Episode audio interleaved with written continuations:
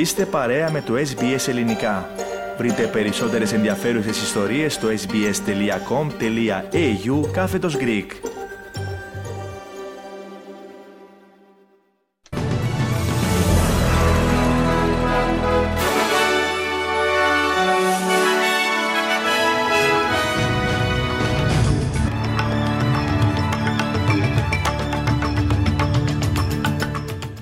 Σάββατο 9 Δεκεμβρίου του 2023 ακούτε το δελτίο ειδήσεων από το ελληνικό πρόγραμμα της ραδιοφωνίας SBS στην επιμέλεια και εκφώνησε ο Πάνος Αποστόλου.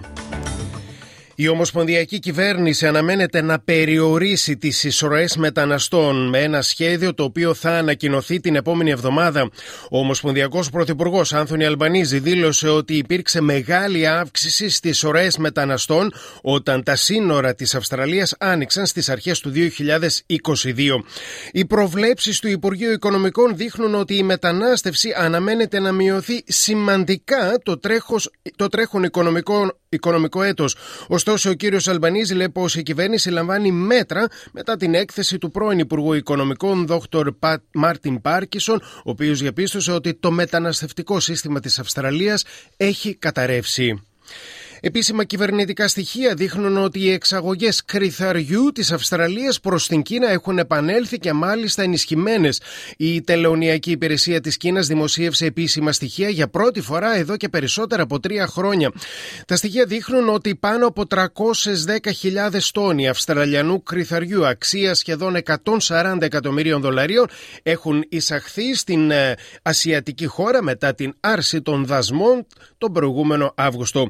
Όμως Ομοσπονδιακό Υπουργός Εμπορίου, Ντόν Φάρελ, είπε ότι τα τελευταία στοιχεία δείχνουν ότι η εμπορική σχέση της Αυστραλίας με την Κίνα βρίσκεται σε θετική τροχιά. Ο αριθμός των, των Αυστραλιανών οικοκυριών που επιλέγει να αναχρηματοδοτήσει το στεγαστικό τους δάνειο παραμένει κοντά σε επίπεδα ρεκόρ. Η Στατιστική Υπηρεσία αναφέρει ότι η αξία της συνολικής αναχρηματοδότησης των δανειστών είναι 12,6% υψηλότερη από ό,τι πριν από ένα χρόνο.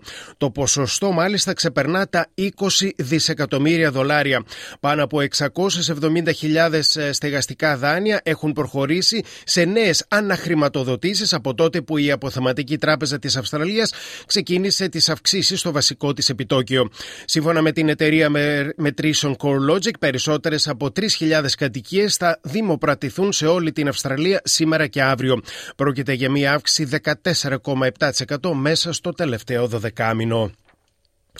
Περνάμε σε ειδήσεις τώρα από την Ελλάδα και την Κύπρο. Την ώρα που νοσηλεύεται σε κρίσιμη κατάσταση σε μονάδα εντατικής θεραπείας ε, στο Γενικό Νοσοκομείο της Νίκαια, ο αστυνομικός που τραυματίστηκε από φωτοβολίδα στο Μυρό κατά τα προχθεσινά επεισόδια έξω από το γήπεδο Μελίνα Μερκούρη στο Ρέντι, η αστυνομία, η ελληνική αστυνομία αναζητά ανάμεσα στους 424 προσαχθέντες μετά τη λήξη αγώνα βόλη του Ολυμπιακού με τον Παναθηναϊκό τον δράστη της ε, δολοφονική απόπειρας.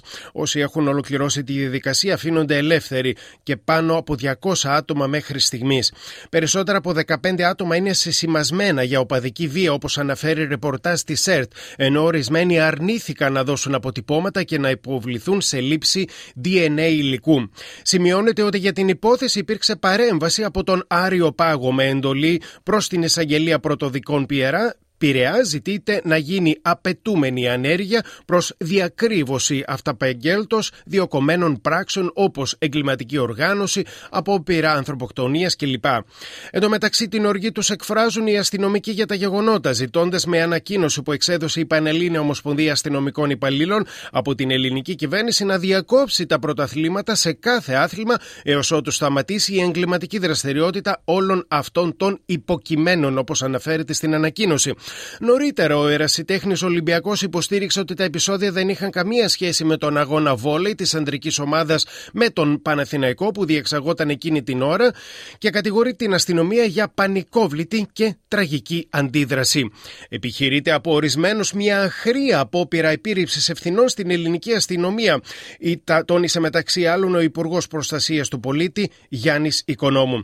Έκτακτη σύσκεψη θα πραγματοποιηθεί σήμερα Σάββατο στο Πρωθυπουργικό Μέγαρο, στο Μέγαρο Μαξίμου, υπό τον Κυριάκο Μητσοτάκη με αντικείμενο την οπαδική βία. Τηλεφωνική επικοινωνία με το Γενικό Γραμματέα των Ηνωμένων Εθνών Αντώνιο Γκουτέρες είχε σήμερα τα ξημερώματα ο πρόεδρος της Κυπριακής Δημοκρατίας Νίκος Χρυστοδουλίδης, με τον οποίο συζήτησε το Κυπριακό, τις συνεχιζόμενες παραβιάσεις των τουρκικών κατοχικών δυνάμεων στην Εκριζόνη, καθώς και τις προσπάθειες υλοποίησης της πρωτοβουλίας της Κυπριακής Δημοκρατίας για την δημιουργία θαλάσσιου διαδρόμου στην Γάζα. Παράλληλα, τηλεφωνική επικοινωνία με τον Τούρκο πρόεδρο Ταγί Περτογάν είχε ο τουρκοκύπριος ηγέτης Ερσίν Τατάρ. Σε γραπτή δήλωση της λεγόμενης Προεδρίας αναφέρεται ότι οι Τατάρ και Ερντογάν αντάλλαξαν απόψεις για την διακήρυξη της Αθήνας για τις φιλικές σχέσεις και καλή γειτονία, στην οποία συμμετέχουν η Τουρκία και η Ελλάδα και υπογράφησαν την προηγούμενη Πέμπτη. Οι κύριοι Τατάρ και Ερντογάν συμφώνησαν επίσης ότι όσο το εξευρεθεί οριστική διευθέτηση, η συνεργασία προς όφελος των δύο λαών είναι μεγάλης σημασίας, όπως αναφέρεται μεταξύ άλλων στην ανακοίνωση.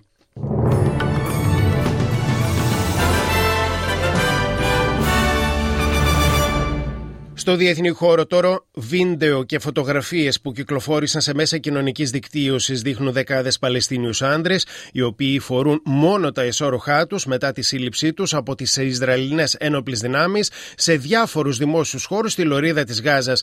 Κάποια Ισρα... Ισραηλινά μέσα μαζικής ενημέρωσης ανέφεραν πως επρόκειτα για μέλη της Χαμάς που παραδόθηκαν. Οι Ισραηλινές δυνάμεις υποστήριξαν ότι είναι μέλη της οργάνωσης ή ύποπτοι που έχουν σχέση με τη Χαμάς και συνελήφθησαν στη Γάζα. Ωστόσο, υπάρχουν κατα... καταγγελίες πως ανάμεσα σε αυτούς τους άντρες υπάρχουν άμαχοι αλλά και ένας δημοσιογράφος.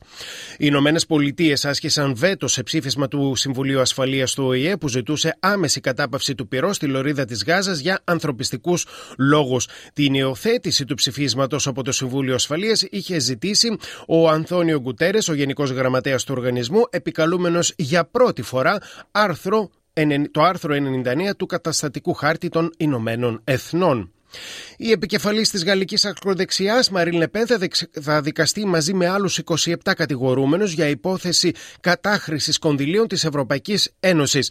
Μεταξύ των κατηγορημένων που θα καθίσουν στο ειδόλιο είναι η Μαρίν Λεπέν και ο πατέρας της Ζαν Μαρί. Στόχος της έρευνας που ξεκίνησε το 2016 είναι να εξακριβωθεί εάν το επανομαζόμενο τότε εθνικό μέτωπο είχε χρησιμοποιήσει κονδύλια που προορίζονταν για βοηθούς ευρωβουλευτών προκειμένου να πληρώσει υπαλλήλους του κόμματος.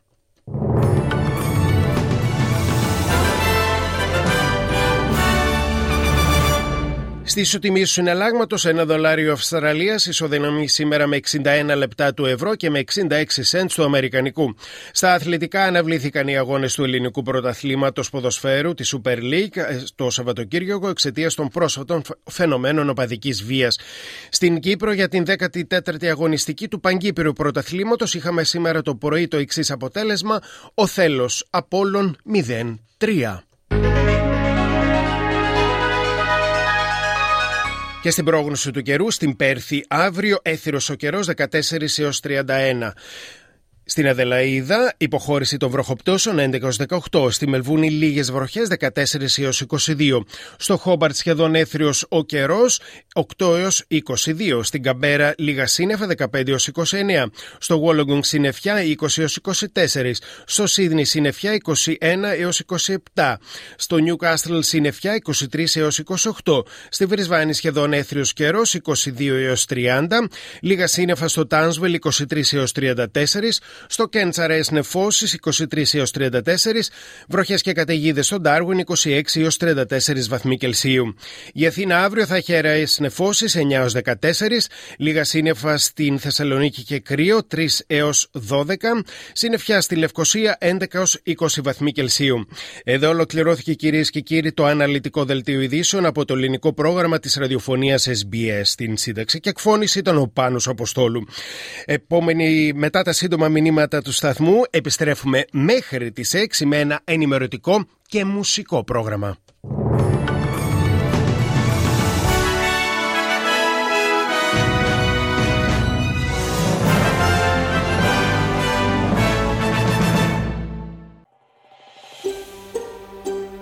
Θέλετε να ακούσετε περισσότερες ιστορίες σαν και αυτήν; Ακούστε στο Apple Podcast, στο Google Podcast, στο Spotify ή οπουδήποτε ακούτε podcast.